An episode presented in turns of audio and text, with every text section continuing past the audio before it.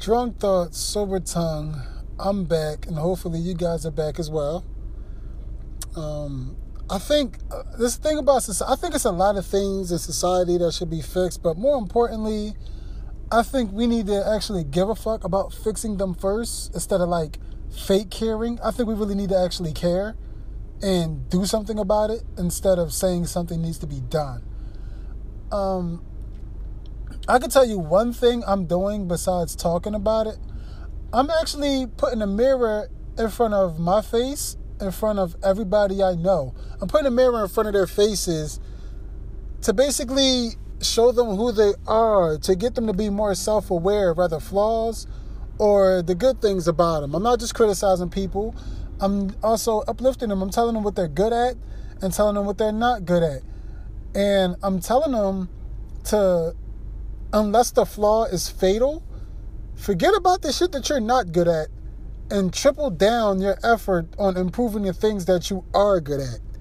Because I feel like that's the only way to be better as a person at pretty much at everything you're going to do. Because the thing about it is, unless it's fatal, the things that you're not going to be good at, nine out of 10 times, in my personal opinion, I don't think it's going to matter.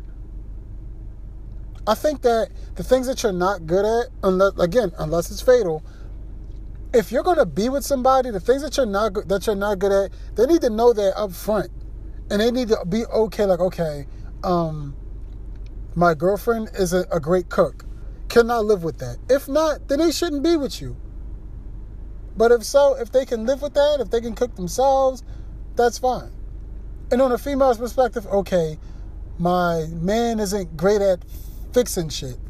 If they if they're okay with that, then everything should be okay. But I just think self awareness and putting a mirror in front of people is the thing that I do that helps. That, uh, that's my that's what that's my contribution to society. Like, hey, look, I put a mirror in front of you. I mean, don't get it twisted. I put a mirror in front of myself again, so you don't feel like I'm just criticizing you and just uplifting you and not taking none of my advice.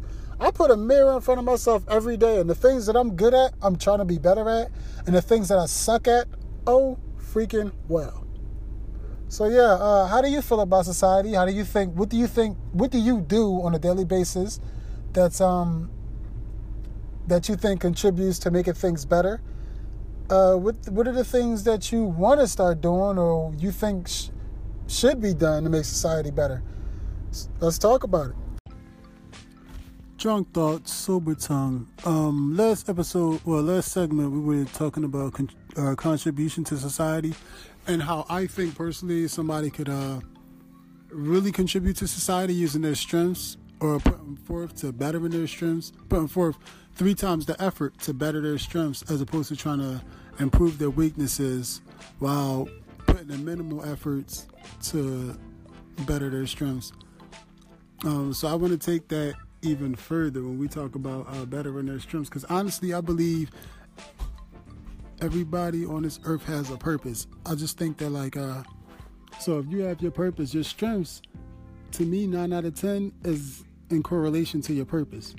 So it makes no sense to try to better your weakness or do something that you're not good at because nine times out of ten you're probably not meant to do that. So I just don't want people to be in the habit of wasting time or chasing something that realistically, because you have to be practical. I understand that people have dreams, but you also have to have practical thinking.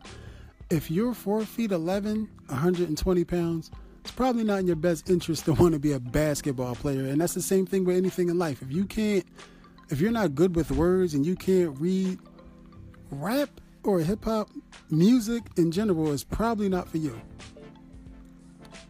You can't tell me you want to be a scientist, but you hate math. you know what I mean? You can't be a, a, a black leader and hate history. Because a lot of these things that people think they have an interest in, it takes a certain skill or it takes a certain level of interest in things that they'll turn around and say that they're not interested in. So I do want to talk about the importance of uh, honing your natural gift, which I think is more important than anything else. So. Tell me what y'all think about it.